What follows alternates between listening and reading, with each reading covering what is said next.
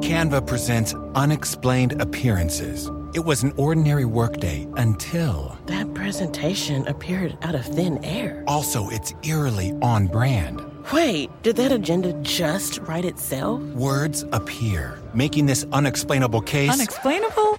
It's Canva's AI tools. I can generate slides and words in seconds. Really? the real mystery is why I'm only learning this now. Canva.com, designed for work.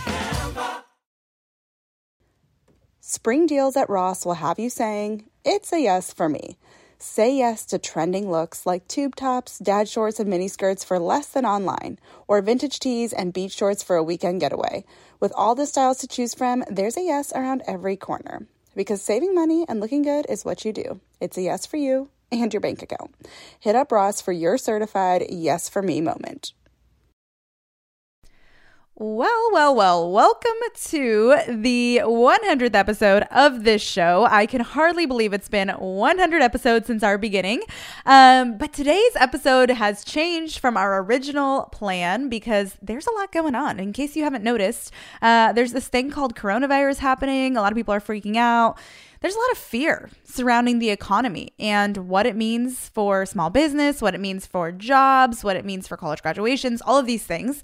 And specifically, I've had a lot of messages from entrepreneurs and service providers and, you know, people with small shops and that kind of a, kind of a thing sending me messages asking like what do I do? So, I'm going to address that in this episode while the rest of the world is running around like their hair is on fire selling out the toilet paper and all of the Costco shelves, wondering how their bills or team is going to get paid, unsure of whether or not to launch what they had planned launching or start what they had start planned to start, and pretty much just freaking out on what to do next. You and I are going to take a deep breath and we're going to handle this coronavirus thing like the cool, calm, and collected women we know how to be. Look, I know this is a really, really weird time. Trust me, I am feeling it too. I've now had to plan and replan my year twice in the last three months. The first time being I had planned my year around having a baby in August, and then after miscarrying, had to replan the year after that. And just when I thought that we had the perfect plan and everything would be fine, this hits. So I know how you're feeling. I know how uneasy it can be. I know that it can be very confusing. But, you know, earlier this morning, I sat down with my journal and I was like, okay, what is God trying to teach me here? Like, what, why? I mean, I've never had to plan and replan a year twice. This alone, this one event alone, is completely uncharted territory. And so, as I started thinking about that, a few things came to mind. The first was, I can plan, but so much of this is out of my control. It's so far beyond my scope of control. Even when we plan it, there's that proverb that says, um, Man plans his way, but the Lord directs his steps. And I think this is a very good example of that.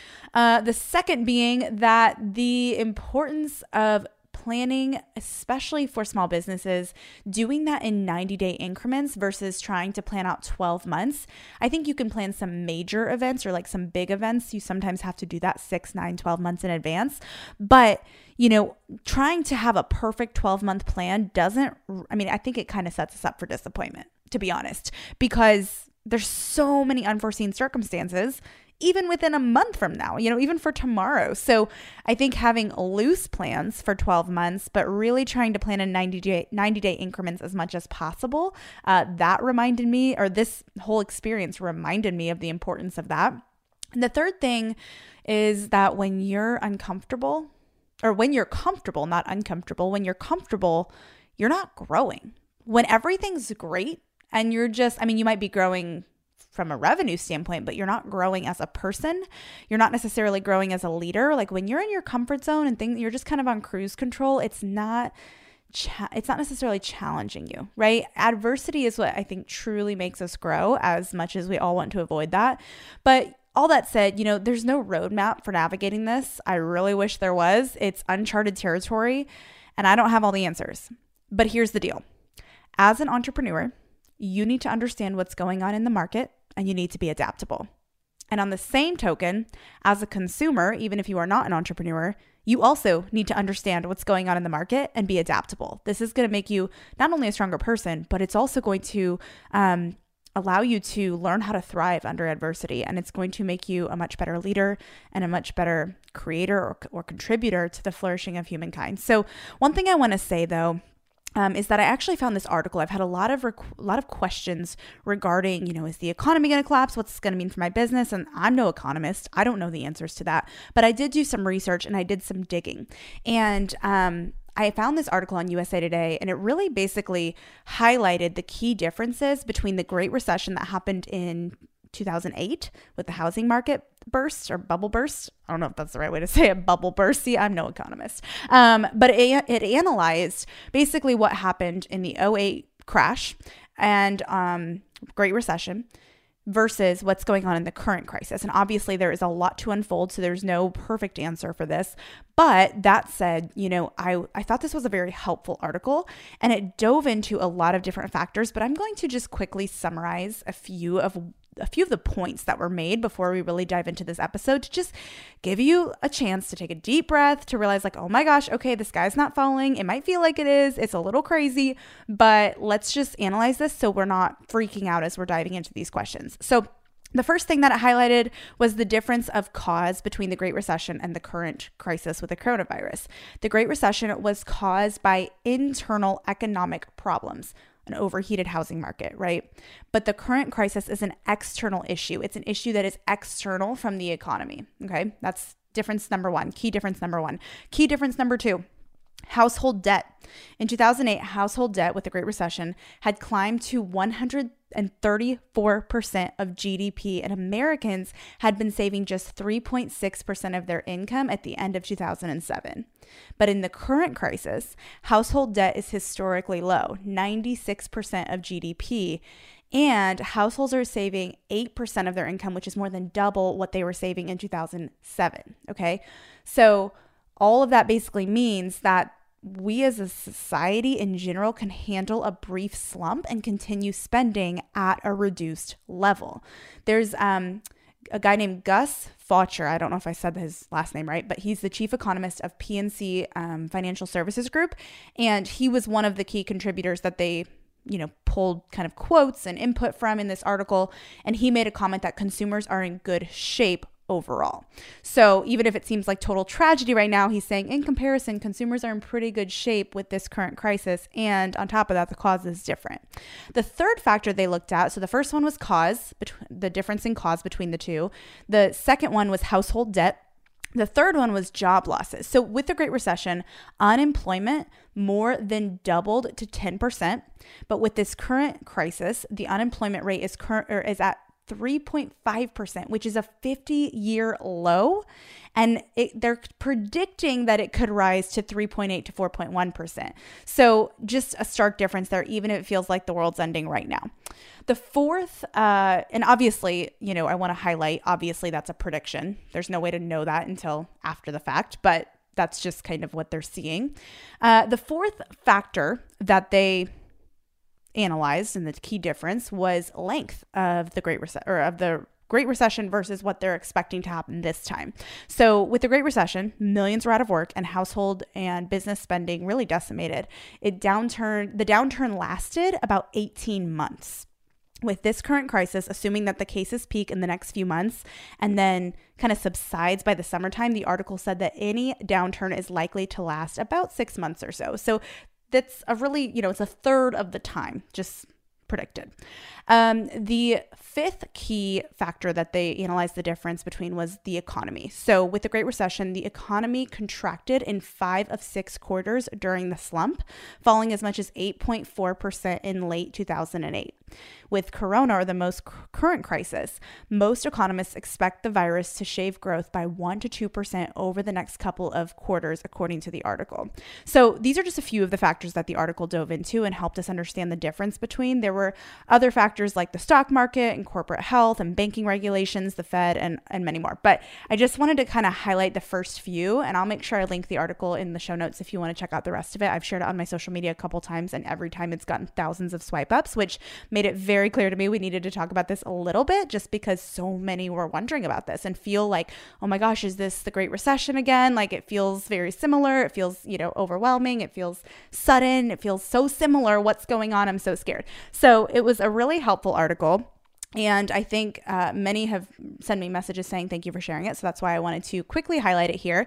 But um, I guess before we dive into this, I just want to highlight if you have the cash flow, it is critical to support small businesses and be spending it even a little bit. If your cash flow or income has been slashed in half, it may be time to think of alternative plans of action to put money in the bank and keep doing that. But I promise you, hope is not lost. This is part of how the economy is is I mean this is a very uncharted territory, but I just want to like give you a little bit of encouragement to breathe.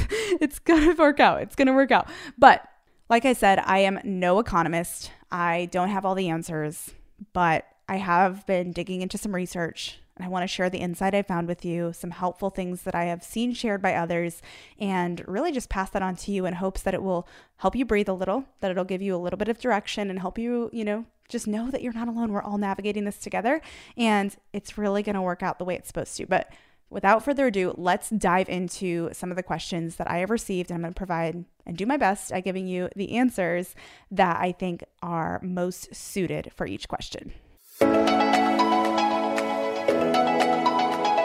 You're listening to She with Jordan Lee Dooley, a personal development podcast for the everyday woman. Come invited, leave ignited. Here's your host, Jordan Lee Dooley.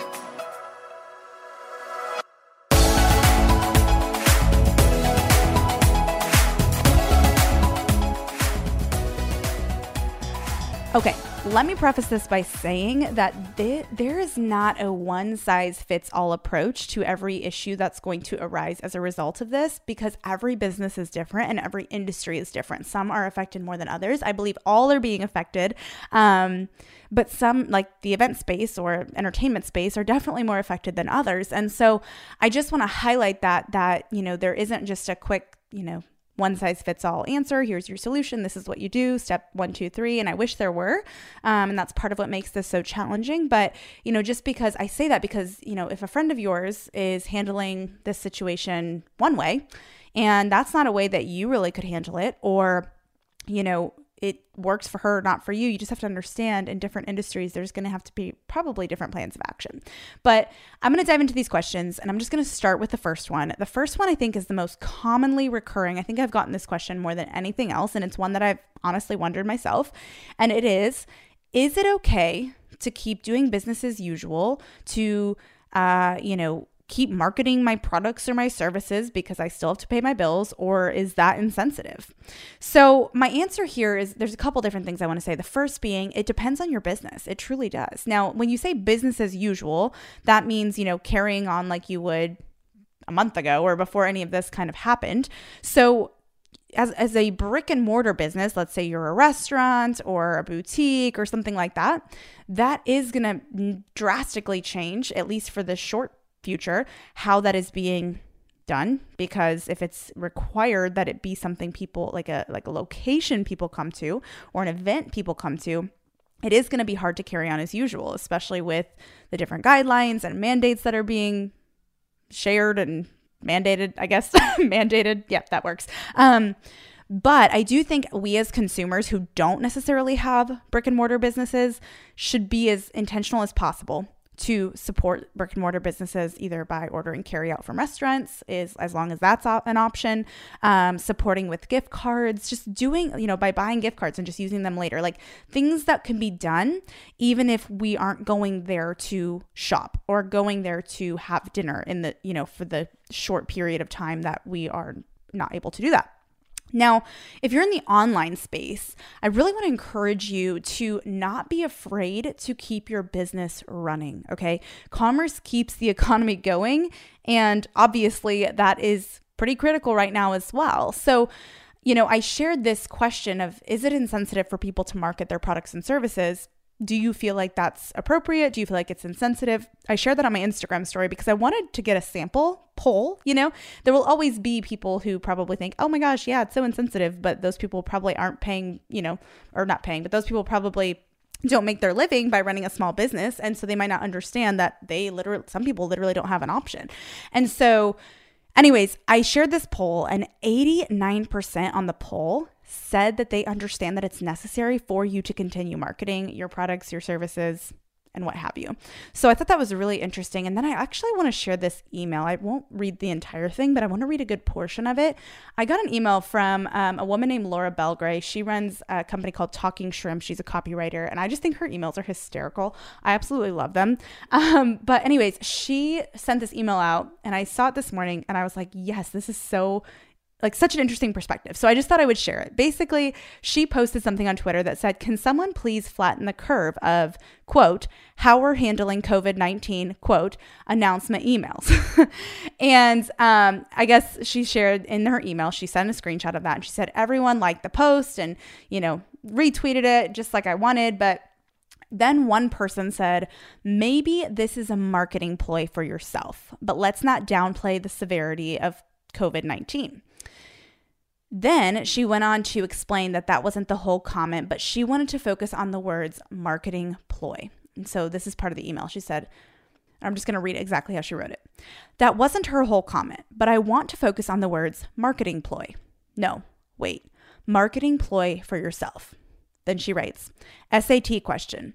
The narrator's attitude toward marketing is A, disdainful, B, contemptuous, C, self defeating, D, just smelled poo poo disgusted. E, all of the above. You know the answer, but especially C, self defeating. If she has to market herself, and we all do pretty much, she's not going to get very far thinking that marketing is selfish and schemy. Those of us who market and sell need to keep marketing and selling. That is, if we can. Then she writes, my love goes out to the brick and mortar businesses and any others forced to close temporarily or for good. Oh man, the restaurants especially, that's killing me. For most of us with online based businesses, though, there's no reason to stop. I've seen some people in my space frozen in place, shying away from posting, publishing, saying, whispering, selling anything out of fear that the outraged mobs will business shame them. They might, or maybe just one person. It might sting. It's okay. Their pitchforks are only virtual. Whoo, that's good, right? Okay, I'm gonna keep reading just a little bit more because this just got me. Okay, she said, and the rest of us are cheering, thanking you for giving us permission to keep going too. We all want permission in life. It's like seeing that someone else is wearing jeans to the party. oh, good, I'll wear jeans too. Be the permission. Yeah, you. And then she said, I told one of my shrimp club members, one of her um, people who are in her membership, who's afraid to say the wrong thing, who's afraid to say the wrong thing right now, say, save extra careful for your health and take risks with your words. No need to self quarantine your online business. Hey, mom. First things first, thank you. It's my one year anniversary of my decision to say, yes, I need help, and yes, I choose me. And that's the miracle. I'm lucky that the strongest person I know is my own mother. Love you, Mom. Maxwell. Be that strong person who makes the difference. If your loved one is struggling with drugs and alcohol, reach out to Caron for a different kind of addiction treatment. Visit caron.org slash lost. With two little kids, I do most of my shopping online now, but it can be so hard to shop for things like clothes online because I never know if I'm getting good quality until it arrives. The game changer? Upgrading to high quality, affordable pieces from Quince. Now I have luxury essentials that transition from one occasion to the next, and I stayed on budget. Quince has so many options to choose from, like 100% Mongolian cashmere sweaters for $50, organic cotton sweaters, washable silk tops, and timeless 14 karat gold jewelry. The best part? All Quince items are priced 50 to 80% less than similar brands. By partnering directly with top factories, Quince cuts out the cost of the middleman and passes the savings on to us. And Quince only works with factories that use safe, ethical, and responsible manufacturing practices and premium fabrics and finishes. One of my favorite items from Quince is the silk pajamas I got. They are so high quality, luxury pajamas, but not at a luxury price tag. And I just feel like they don't even compare to some of the other pajamas that I have bought online or that I've bought um, just at various different stores. I'm like, these are incredible. Indulge in affordable luxury by going to quince.com slash she for free shipping on your order and 365 day returns. That's Q-U-I-N-C-E dot com slash she to get free shipping and 365 day returns. Quince.com slash she. Canva presents stories to keep you up at night.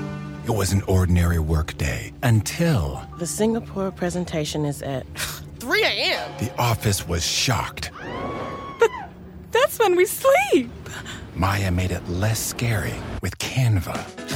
I'll just record my presentation so Singapore can watch it anytime. Record and present anytime with Canva presentations at canva.com. Designed for work. Thrive Market is a go to for all your grocery and household essentials, and the convenience of getting everything online then quickly shipped to your doorstep is a huge time saver. Thrive Market carries brands with the highest quality ingredients and sourcing methods. They restrict hundreds of ingredients across their food and cleaning categories, and you can use their on site filters to suit your lifestyle needs. Whether you're looking for organic kid snacks, low sugar alternatives, or gluten free pantry essentials, you can curate your own shopping experience with just a few clicks.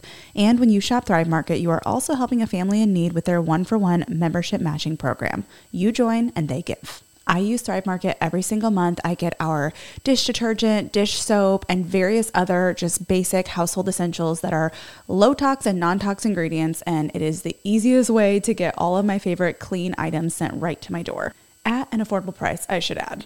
Join in on the savings with Thrive Market today and get 30% off your first order plus a free $60 gift. Go to thrivemarket.com slash she for 30% off your first order plus a free $60 gift. That's T-H-R-I-V-E market.com slash she.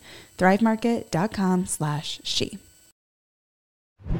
Another thing I've seen people saying is, I want to help people right now, but to make, but not to make money or anything.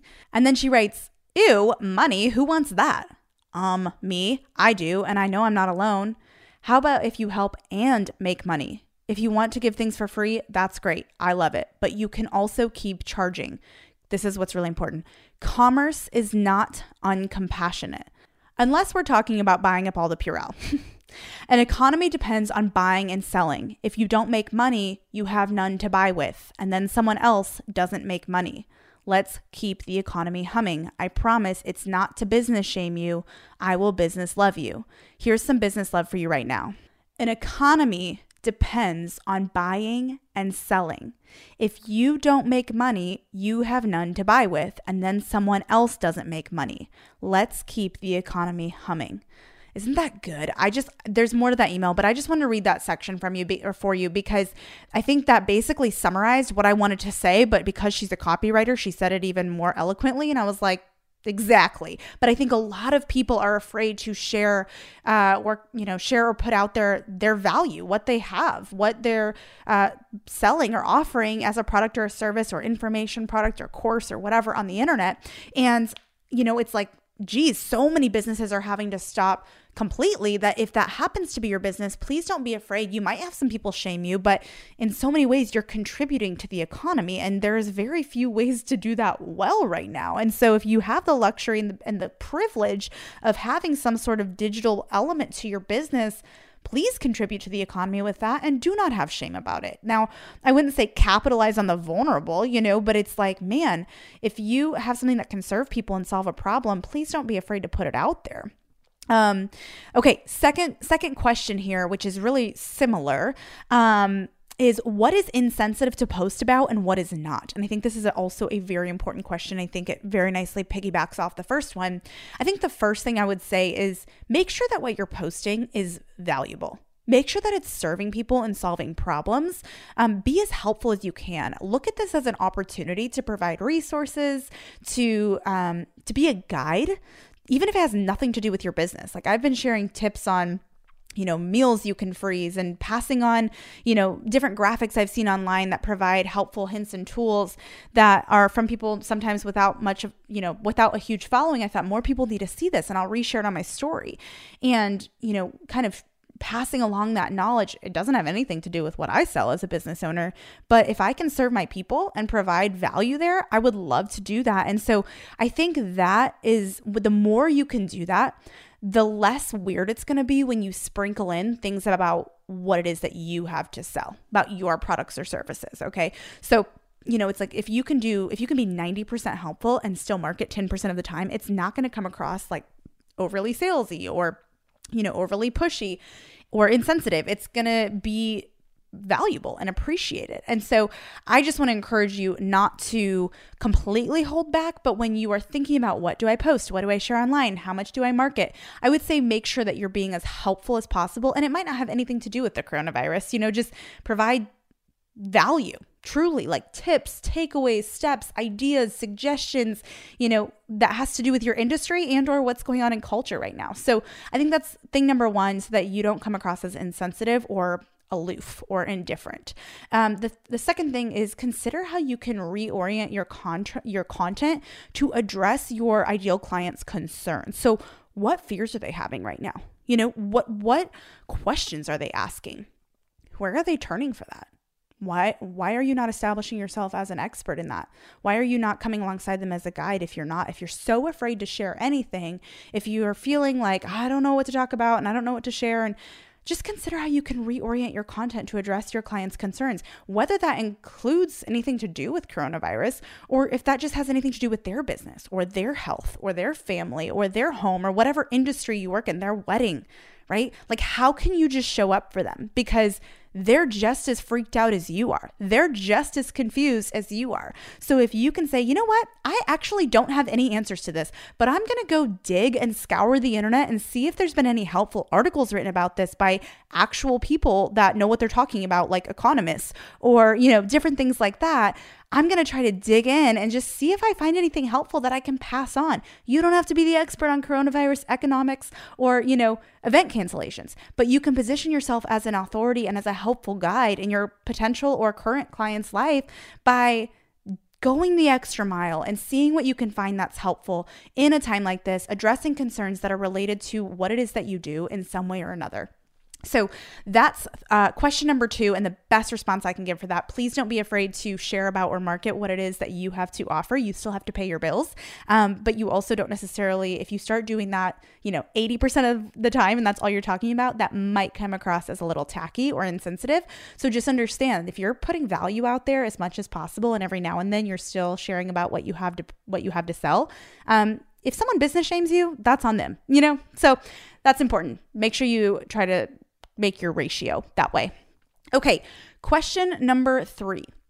I was supposed to launch blah blank a lot of i've had a lot of questions with this general framework i was supposed to launch this thing or this business next month should I still do that? So, whether it's I was supposed to launch my business next month, should I still do it? Or I was supposed to launch a new course next month, or oh, I was supposed to launch a new product next month, should I still do it? Um, okay, here's my best um, piece of it, couple pieces of advice for this.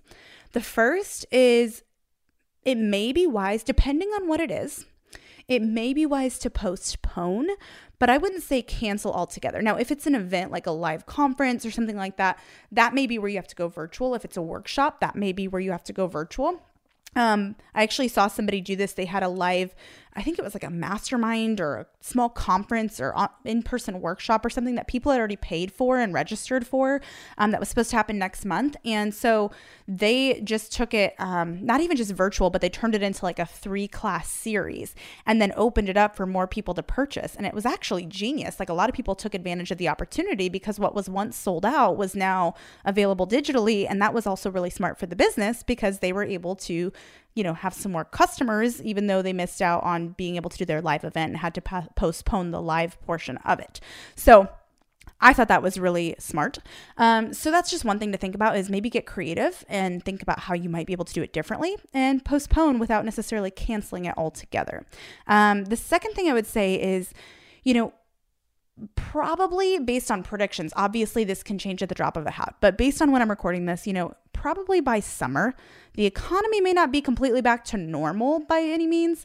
Um, but people are probably going to be a little bit stir crazy. They're probably going to be a little bit more willing to spend. I think by then they're going to be like, we're all kind of going to be like, okay, well, hopefully we'll be through the worst of it by then, and we'll be kind of ready to get back into the world, if you if you will. Um, hopefully it happens before that, but I'm just saying, like at the latest, that's probably going to happen by summer. Again, predictions, but that's the thought. And so with that, maybe it's, you know, best to think about, I think thinking about, okay, how can I adjust my plan of action here? Is there maybe some lower ticket help, helpful resources that would solve relevant problems that might be good to release rather than a huge high ticket program if that that has nothing to do with actual needs in the marketplace right now right? So people may not be investing in $10,000 website builds. Maybe they will. Some people love to start businesses during a recession but just saying like would my target market be doing that? No. Okay what could i offer in place of that? Could it be a $197 online workshop that shows them how to set up their Squarespace site so that they can do it on a more affordable price? And then you can serve as many people as possible or as you want in that workshop. Even, you know, you're not limited in that regard if it's virtual. So just different ways to think about like how can I still put this value out there or help equip or solve now this new problem that's come up for my ideal client. Um, by adjusting my strategy a little bit and maybe postponing the bigger thing I was going to launch or if it was a big thing. If it was already something that was a little bit more affordable and something people might really enjoy having in this kind of time of the economy, uh, something they might be able to do it from home or some sort of affordable luxury item or something like that, then maybe you don't need to postpone it. But just it, it's it really I think depends on the nature of what it is that you're launching. Um, if it's a you know super super expensive thing that requires them to be somewhere yeah probably postpone that. If it's a little bit of a you know affordable helpful resource that solves a related problem to what they're currently walking through what your ideal client might be facing you know that might be okay. So just think through the nature of the product and make adjustments as necessary. And if you need to i wouldn't say cancel. I would just say maybe backdate it a few months. Okay Next question is How do I save money if I'm not making any? if my business has just stopped making revenue because of everything, given the nature of my business. So, the first thing I would say is this is where it's really time to get creative. As an entrepreneur, you are a leader and you have shown, if you've been in business for any amount of time, that you do have the ability to be creative and to think outside the box. And so think about what you can sell and what might be different than what you usually uh, sell. Okay. What different need or problem than usual can you meet for your market? What problem now has suddenly come up for them? What challenge are they facing? Like i shared with the website example if you help you know new business owners uh, start you know and build beautiful websites how might you be able to adjust how you're offering that service even if it's temporary um, to solve now a new problem that comes up that is i still need a website so i can make money with my business but i don't have the extra cash flow to drop you know five ten grand on a website designer. What do i do now? And if you can come alongside them and be that guide and offer that next step and that guidance and that to t- that, like a simple workshop that's way less expensive, that may be another way to solve that problem for them in a creative way. So think about what might I be able to do for this market that maybe I wouldn't normally do or that I haven't had as an option before, but that would allow me to still serve them, meet a need, and hopefully make a little bit of income for myself. The second thing I would say is um, consider what markets tend to do well during a recession and look for part time work or look to contract your skills or services to these types of companies. So, according to Investopedia, uh, some of the some of the industries that tend to thrive during a recession, which is also really important to know, is uh, consumer staples, which include things like toothpaste and soap and shampoo, things like that. There's a steady demand for those products during recessions, especially as we've seen with toilet paper. um, second one is healthcare obviously. Third one is discount stores such as Walmart, or um, another one they listed was alcoholic beverage companies. So, just different things like that. They tend to do better in recessions than others.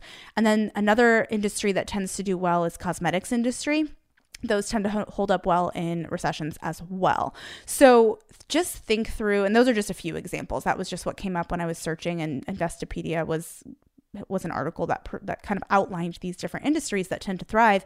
So maybe you typically do wedding photography and all your weddings got canceled. Could you contract out your photography services to the cosmetics industry and branding? Could you look for brand deals there or mart or could you look for partnerships there?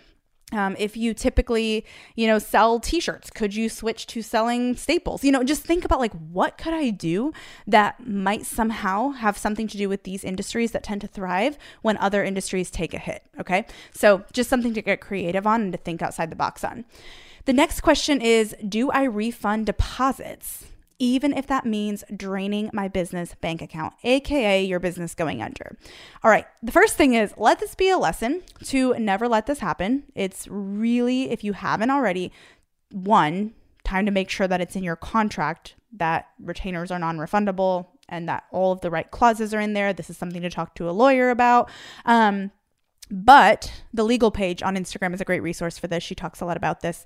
Um, but, you know, I think on top of that, this is also a really important opportunity to start your business emergency fund because if you are uh, if you have retainers that you are refunding and your contract doesn't protect you from doing those in you know natural disasters or pandemics and crazy crisis like these kind of things um, a that needs to be fixed but b i would say make this as soon as possible the time you start a business emergency fund.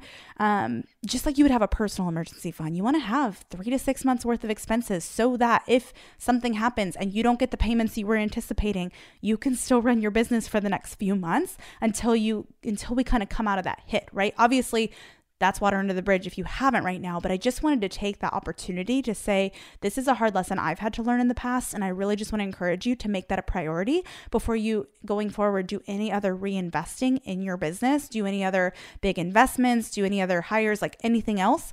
That is such a key. And this is a great example of why that is. It's just these unforeseen circumstances that none of us ever would have predicted. Everything was just, you know, going along just fine. But when this kind of stuff happens, you'll be really glad that you have it. So, the second thing I would say is the first thing I just wanted to point out is it's time to start that emergency fund. Even if you feel like you don't have much to start it with, make that your priority going forward. Now, the second thing I would ask you is what does your contract say?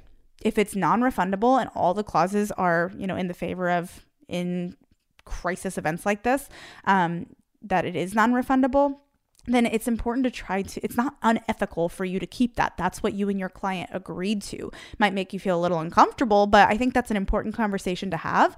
And also talk to a lawyer and definitely uh, look up the Legal Paige on instagram like i said but um, that said, I wouldn't just go offering refunds. But if they do request request it, that's when you address it. So get really clear right now on what your contracts say.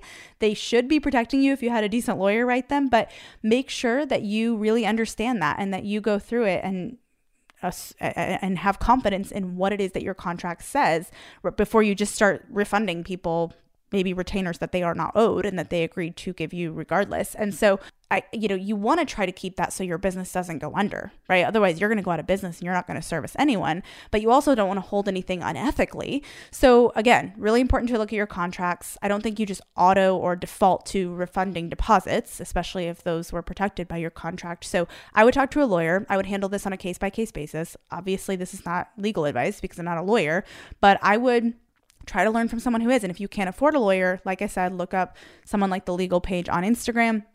Check in, you know, they're providing a lot of resources on that right now. And I think that that would be something really helpful and a helpful resource for you if you're really not sure what to do. But ideally, uh, if you can try to avoid refunding all the retainers if you have a service based business so that your business doesn't go under, that would probably be ideal. Now, um, next question was how to lead a team while working remotely. So, if you've had to switch from working in an office or in an in person setting to more of a remote setting, um, there's three little pieces of advice that I would give here because my team always works virtually and remotely. So, we've had to learn how to do this. First is be as available as possible. Now, you obviously will probably need some uninterrupt- uninterrupted time to work and to do deep work. And so try to block that off in your calendar just that so that everyone can see like, okay, you are in your creative block right now. You know, call after 11 a.m. or whatever time block you've set. So that's really clear communication. But other than that, you're as available as possible. Um, the second thing I would say is schedule weekly check ins or video meetings or bi weekly, depending on what your needs are. Usually biweekly works just fine if you're used to being virtual, but if you're normally used to working in person and there's a lot of adjustments being made, I think for the sake of consistency and healthy communication and you know things not slipping through the cracks, it would be really um, prudent to schedule weekly check ins like Friday mornings or Monday afternoons or whatever works for your team members and yourself. The third thing that I would say is to continue, I think, building team rapport. I think there's a lot of uneasiness right now. I think there's a lot of confusion, a lot of fear, probably in you as well, but also in your team members, in your employees, in your clients. Um, try to really take care of them, even if you don't have a whole lot of wiggle room in the budget to do that. Send a $5 Starbucks gift card or something simple like that to just show some appreciation. Tell them you, you know, tell them you love them, you see them, you're thankful for them. Um, they're part of what's keeping this running, even if you feel like the wheels are falling off. So make sure that you are doing little things like that to really build team rapport. Okay. And if you can't afford a $5 gift card, if like literally you are penny pitching, just send encouraging texts or emails to each individual person at the end of the week and just say like, "Hey, I really loved how you did this this week. It totally saved my butt. I don't know what I would do without you. I so appreciate you." Like even things like that will keep rapport up when there's a lot of fear or doubt or craziness and chaos. Okay. Uh another question that I that I got was is now a bad time to start an online business? and I think this is actually a really good question and to be honest, it may actually be a very good time. I think we're going to see a lot of people who have either been in a position where they've they're laid off or their hours are cut or now suddenly they're working from home and have more margin in their life uh, really considering like hmm what else could i do? So if you're wondering like is this a really bad and dumb time to start a small business or would this maybe be a good time? I'm just going to share a portion of an article that i read in forbes. Um, the, the sub the subheading on this part of the article was above the crowd and they quoted dave may which was a professional baseball player. He wrote he said why march to the beat of your own drummer when you can skip? So then i'm going to read this little part of the article that i thought was really insightful. It says every entrepreneur who has competed in a vibrant market knows that one of the biggest challenges is getting noticed as the overall industry noise mounts during a boom cycle, it becomes increasingly difficult to attract the attention of journalists, investors, potential customers, and would be partners. In contrast, success stories are novel in a down market, which generally results in meaningful exposure for those startups which succeed. So, I think that's just a really helpful perspective. If you have a little bit of margin right now, if you have a little bit of wiggle room from a cash flow perspective, or if you're able to work remotely and you're thinking about maybe starting your own little side hustle to supplement your income, it wouldn't be a bad time to. It can be a time to really identify a unique niche or need in the marketplace that may not have existed before. And kind of like Forbes said, in a down market, you know, or in a in a booming market, it is harder to get noticed. So it's not a terrible idea if you can if you can swing it. All right, next question is How can small businesses make changes to withstand this period of decreased sales? Okay, again, this is where I bring up the emergency fund and why it's so key because business can really come in cycles. The economy is cyclical. Um, this is a little extreme of a situation, but it's still cyclical. Um, second thing is think outside the box. How can you help your industry? Kind of like I shared what can you do that might be outside of your normal scope of products or services that meets now a new need that has arisen? I think what's really important to understand, and this is where um, being savvy and entrepreneurial and wise with your decisions is so, so important because here's the thing there are always problems right? We now have this massive crisis, which I wouldn't say is something to necessarily capitalize on, but the byproduct of having anything so radical happen, or even not radical, just things happen in culture. Um, or new, you know, maybe it's not a crisis. Maybe it's new innovation. Like suddenly everybody has a smartphone, right? Like think about how many different times over the last decade, two decades, three decades, technology has changed so quickly. Um, we've had, you know, crises. We've had, um, crises? I think that's how you say it. crises. Crises. Um, you know we've had so many different large events and just different things that shift the way people work shift the way people live. You know think about how amazon prime and amazon delivery and all these you know different things popped up based on you know innovation and identifying new problems or needs or desires in the marketplace. This is no different. It's just, it's forcing us as creators and entrepreneurs and leaders and innovators to think differently and more strategically about how we might do something. This might demand, you know, a new way of doing business. And there's nothing wrong with that. That's actually part of surviving in an economy that's part of doing this kind of thing. And so, you know, I guess what I'm trying to say is that there are always, always going to be problems in even in the best markets. But the reality of being a business owner is that businesses solve problems. It might just be a different problem right now than you used to solve or than your business maybe originally solved, but that doesn't mean you can't still solve a problem. And so I think try to look for gaps and see like where are problems now arising? What problem could I could I solve? Um, whether that's within my industry or for you know uh, my market or maybe something even different, focusing on these other industries that may thrive a little bit more during recessions. What new problems have ar- have arisen for them? Do they have uh, increased demand and need you know uh, more support? Like what does that look like? And so I think just you know my mom and I were talking about this a couple days ago, and she was like, you know, I think sometimes when things tend to go wrong in culture or in society or the economy or, you know, wrong as in there's a problem or a downturn or whatever, our initial reaction is to freak out because it jolts us and it shakes us and it makes us think, "Oh my gosh, like what do we do now? Everything that I was, you know, used to doing and my plans have just been ruined and I don't know how I'm going to make money." And a lot of us spend so much time freaking out that we fail to identify opportunities that arise. And I don't say this in a weird way, like I think there's a difference between capitalizing on vulnerabilities and being like opportunistic in that weird slimy way versus just being uh, open minded and keeping your eyes open to see, like, hey, that's a problem and I have a skill that can solve it, right? Or I have experience that can solve it or provide solutions or guidance to someone now experiencing that problem and having a new desire or need in their life. And so there's, I think, a difference. It's, this isn't like preying on people's vulnerabilities, all right? This is identifying, like, hey, this is truly a new problem that come up and that came up. And the reality of business is that business when you are a business owner, you are in the business of solving problems, right? Sally Joe, the, you know, doctor or nurse, or no, that's not a good example. Sally Joe, the uh, painter, needs a new website, and you have design experience and skills. And so you provide that solution to that problem. Has no website, you come in, now has a website, right? Or whatever it is. And so I just want you to understand like, no matter what's going on, and regardless of what the economy is doing, if you are willing to roll your sleeves up and understand new problems arise, and if you can show up in those spaces and stand in those gaps, you are going to be a go to. You are going to stand out, just like that Forbes article said. You are going to establish authority and you are going to build trust. And so consider what those problems might be and allow yourself the space to breathe to identify how might you step into those into those things okay? All right um, another question that came in is uh, just how do i work from home? Tips for working from home.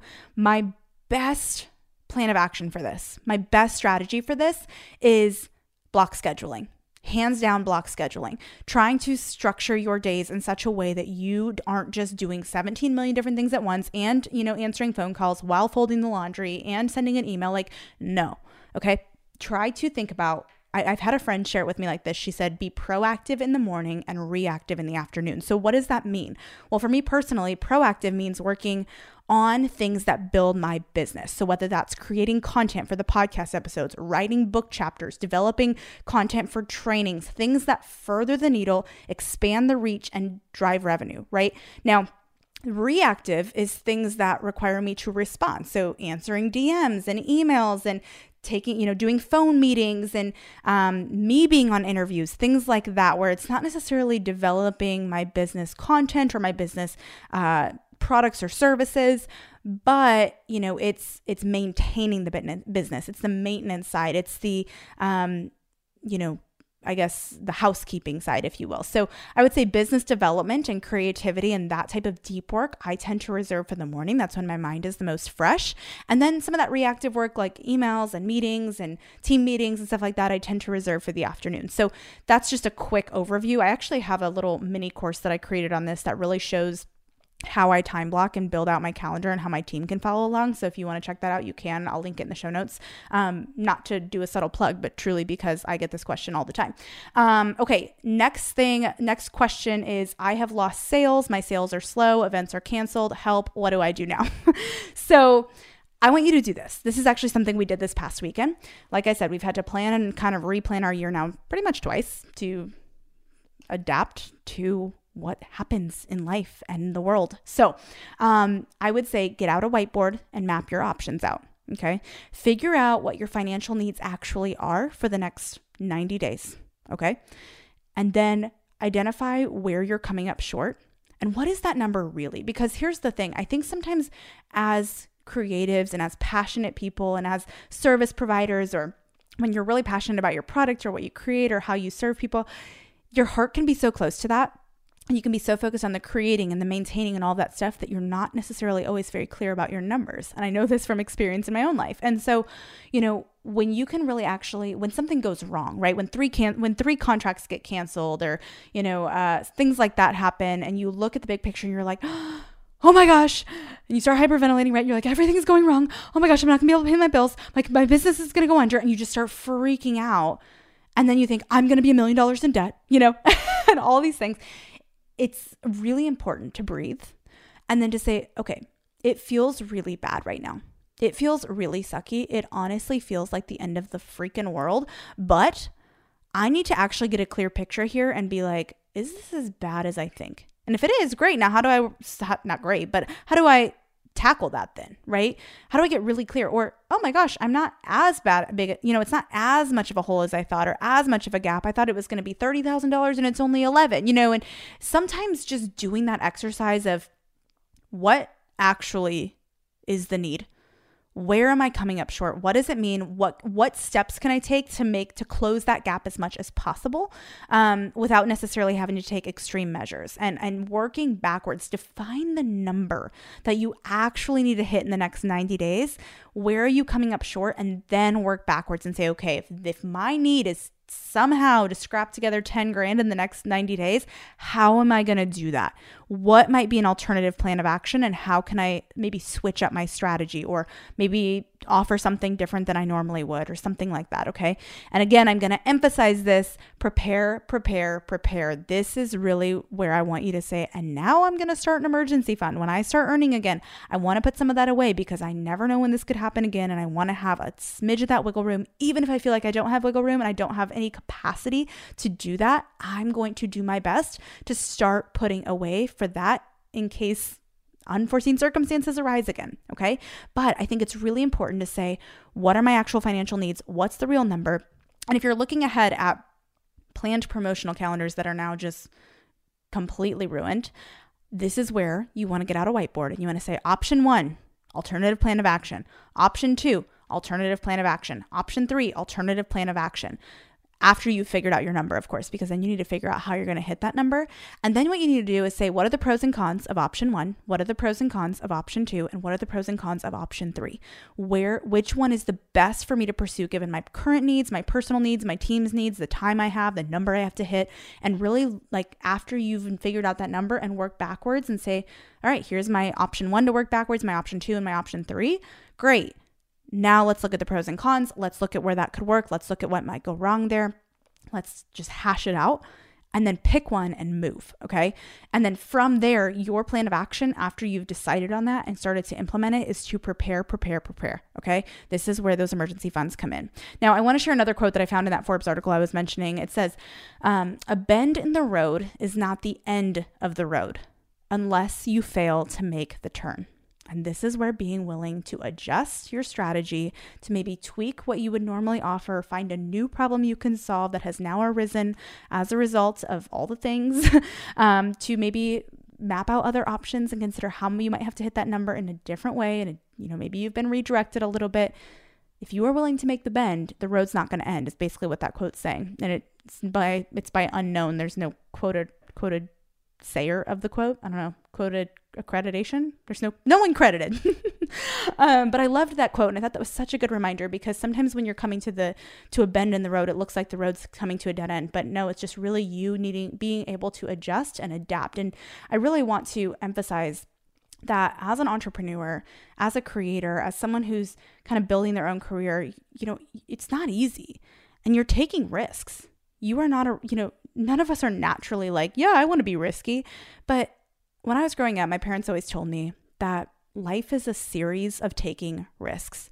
And if you only look at the negatives or the challenges that come out of the risks and you completely just start overlooking and forgetting all the rewards, look at the last three years of business that you've had. Look at the last six months of business that you've had. Like, if you are in a position right now where you feel like the world is ending and you're like chicken little and the sky is falling, just chill for a sec. And I also want you to appreciate how far you've come.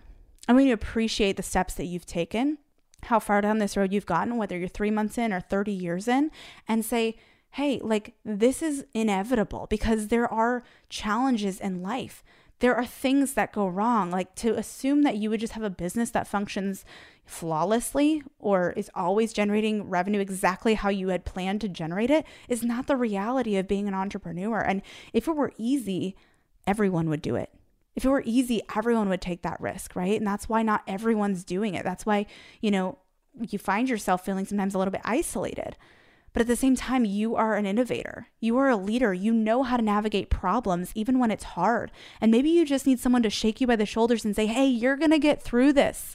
Even if it's really scary, even if if contracts are being canceled left and right, even if everything seems like it's going to be ruined, even if this business goes under, here's the deal.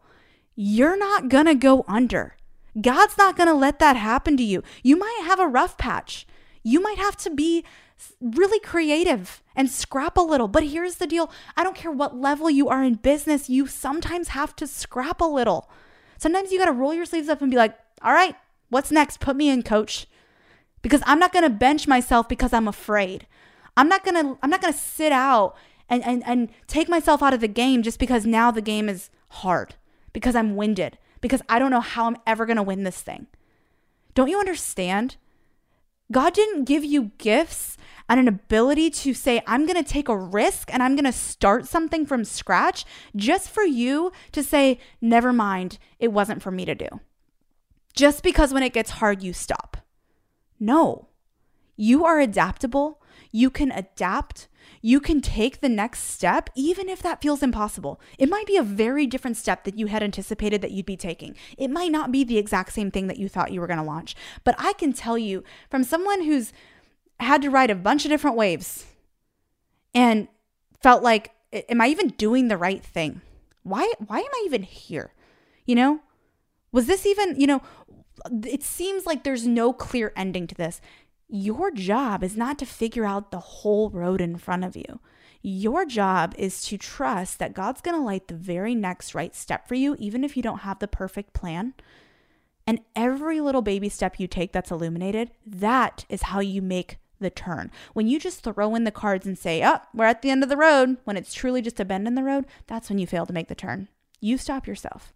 Even when it seems like unforeseen circumstances are what's stopping you, it doesn't have to stop you. And I just want you to appreciate that even if right now it feels impossible or like things are closing in on you, I also want you to remember that there's also been a ton of opportunities awarded to you and that there are going to be endless opportunities awarded to you as well going forward. Okay, not just in the past, but right now in the present, it might be a little hard, but I promise there is a future for you. There's a future for your business, for your career, for your family, for your home, for your heart, for your life.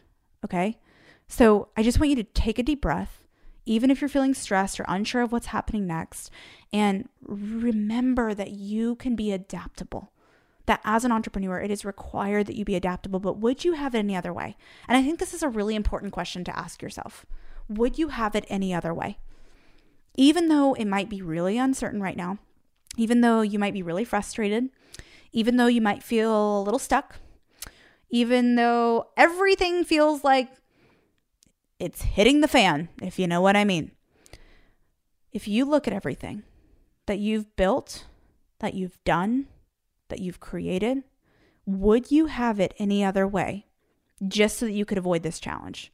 Or would you say, you know what? For the 98% of good and growth and blessings that have come out of the work that I've done in this field, in this business, in this thing that I've created, this bump in the road that might seem so catastrophic and extreme right now and feel like it's ruining everything I've built, would I give up all the good that has come from this just to avoid this road bump, to avoid this seemingly massive catastrophe?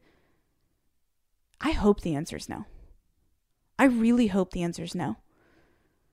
Because if you're not willing to take the bad with the good and the good with the bad, you're fooling yourself. No matter what you do in life business, med school, ministry, anything else, motherhood, marriage for the 97% of amazingness that's going to come out of that, you're going to have 3% where sometimes it feels like the bad's taking over, where in reality, it's just the 3%. It's 3% of the big picture. And when you're in the middle of that 3%, it feels like the worst thing in the world, right? But if you look at the big picture and you can zoom out and you can say, this is a blip. This is a blip on the radar, and I'm going to get through this. Even if I have to get through it in a way I didn't think, or my business model changes, or the direction I go is totally rerouted. Great. Here's the deal coronavirus, the economy, you, eh, your clients canceling on you, nothing is powerful enough to mess up God's plan for your life. It's not. That's why I say, even if this business that you're currently running goes under or takes a really hard hit, you are not going to go under, nor are the plans for your life going to go under. Got it? Okay, I'm to get off my soapbox now and I'm to wrap up with a few key takeaways. The first being do what you can to support small businesses that you would normally buy from in a normal economy, or even those that you really normally wouldn't. Do what you can. Get gift cards, you know, serve, do as much as you can with with the little that you have, okay, or the little that little time or, or extra resources that you can delegate because the economy is built on buying and selling. So your contribution counts. And I truly believe a lot of the outcome of this, the long term outcome, is going to be very dependent on how we respond. And if we cower in fear and we hold, you know, tightly to our resources and we freak out and we tight fist everything, we're not contributing to the flourishing of the economy. And that's going to directly affect our businesses. Okay. Second thing is um, really this emphasizes the need for both a business and a personal emergency fund. It can be so easy when things are going great and things are awesome to say, I don't want a personal emergency fund. I'm going to invest in a $20,000 pretty website before you have an emergency fund. No. Freaking do a Squarespace website. Would you like just keep it simple? You know, it's like do what you can with what you have and you will always be able to slowly upgrade from there, okay? The the next thing I want to the next key takeaway is make the most of this time. All right? Make the most of this time. Business owners and hard workers always say they want to slow down and they never do. But it might be time to make the pivot you've been wanting to make. If you know you've been wanting to change the direction of your business, or maybe pivot in the clientele you're serving, or change up your offerings, or anything like that, but just haven't had the courage or the time to really explore that, maybe this is the forced downtime you needed. You know, I will say, like, different scenario but when i went through a personal crisis um, even though it wasn't necessarily a cultural crisis um, a few months ago with my miscarriage i was down for the count for about almost an entire month. I did hardly nothing. I mean literally i was i've never been so still in my life and that was really weird for me. But i had no motivation to do anything. I just wanted to lay on the couch. I didn't everything that i thought was important before seemed so silly and unimportant. You know it was kind of like man, all these goals I had, like in light of this kind of thing, seem so silly. But that month, as like sucky as it was, and as much as I would never want to have to do it again, and as bad as it was, one good thing that came out of it was total clarity. So much, uh, just a, a deepened sense of mission, a clearer purpose. I felt like I was kind of, you know, I had felt like I had succeeded in this and that and this and found the ways and the strategies to make things work, but I just never felt like clear of like, God, what are you asking me to do with this influence? Why do I feel passionate about this? Where is that coming from? How do I channel this? You know, it was like there was actually a great gift packaged up in downtime. So make the most of this time, as sucky as it may feel, as scary as it may feel, as hard as it may feel. You know, make the pivot you've been wanting to make think through or start planning out that next offering you've been wanting to do. Write the book you've been talking about writing. Take the dang sabbatical that you've been saying you're going to take for three years. Okay. Sometimes God just lays us out and He's like, You done? You going to be still now? Right. And sometimes we just have to be stopped because we won't stop ourselves. So maybe this is time to be a little bit smarter on your budget, be pay a little bit closer attention to your numbers, and and really make the most of this time. It could end up leading to your next big thing. And the last thing, the last takeaway is to stand out from the crowd. I want you to operate with faith and with excellence. Meet real needs of your clients, practical needs of them. Uh, you know, whether that means providing new offerings or just showing up in their corner and cheering for them or you know, providing new types of value that you normally don't provide, go above and beyond. You know, meet real needs that are occurring and arising as a result of this. Operate with faith and excellence, even if that means it's outside the scope of your normal thing or your no- normal offering or what your business tends to do in a normal situation. Circumstances are all but normal. So that might mean you have to adjust your plan of action, your route, and the way you take care of people or what you actually help them with, and that's okay. It might end up, like I said, leading to your next best thing. Okay. I want to leave you with a quote that says there's actually two quotes. I pulled these from the Forbes as well, the Forbes article I mentioned. The first one is by Christy Mathewson, which is also a professional baseball player. The quote is You can learn very little from victory. You can learn very little from victory, but you can learn everything from defeat. The second quote is by Harry Golden, which is which is a US newspaper publisher, and it says, "The only thing that overcomes hard luck is hard work. The only thing that overcomes hard luck is hard work. So if you find yourself in the events industry or if you find yourself in a space that has really taken a hard hit, that sounds like a lot of bad luck, doesn't it? A lot of bad luck. But, or hard luck, maybe. I don't want to say bad luck, it's hard luck. But you can overcome that with hard work, with a little strategy, with a little creativity, with a little innovative thinking, and a whole lot of faith and a lot of excellence as well. I'd love to hear from you. It makes me so happy to see you tuning into this show. So, if you're on Instagram, let me know what your favorite part of the show was by taking a screenshot of the episode you've tuned into and share it on your story. Tag me at Jordan Lee Dooley and tell me what your favorite quote or takeaway from today's show was so that I can see what's helping you and even feature what you share. This keeps me inspired and encouraged to keep creating new content and it's a great way to share something that your friends might love too. I can't wait to see you in Instagram world, my friend. Thanks for tuning in.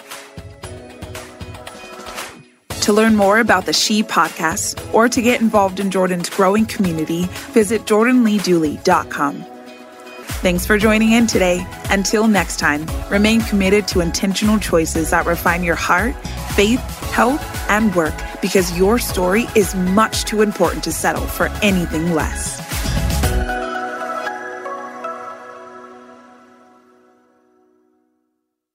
Sometimes it takes a different approach to help you unlock your true potential.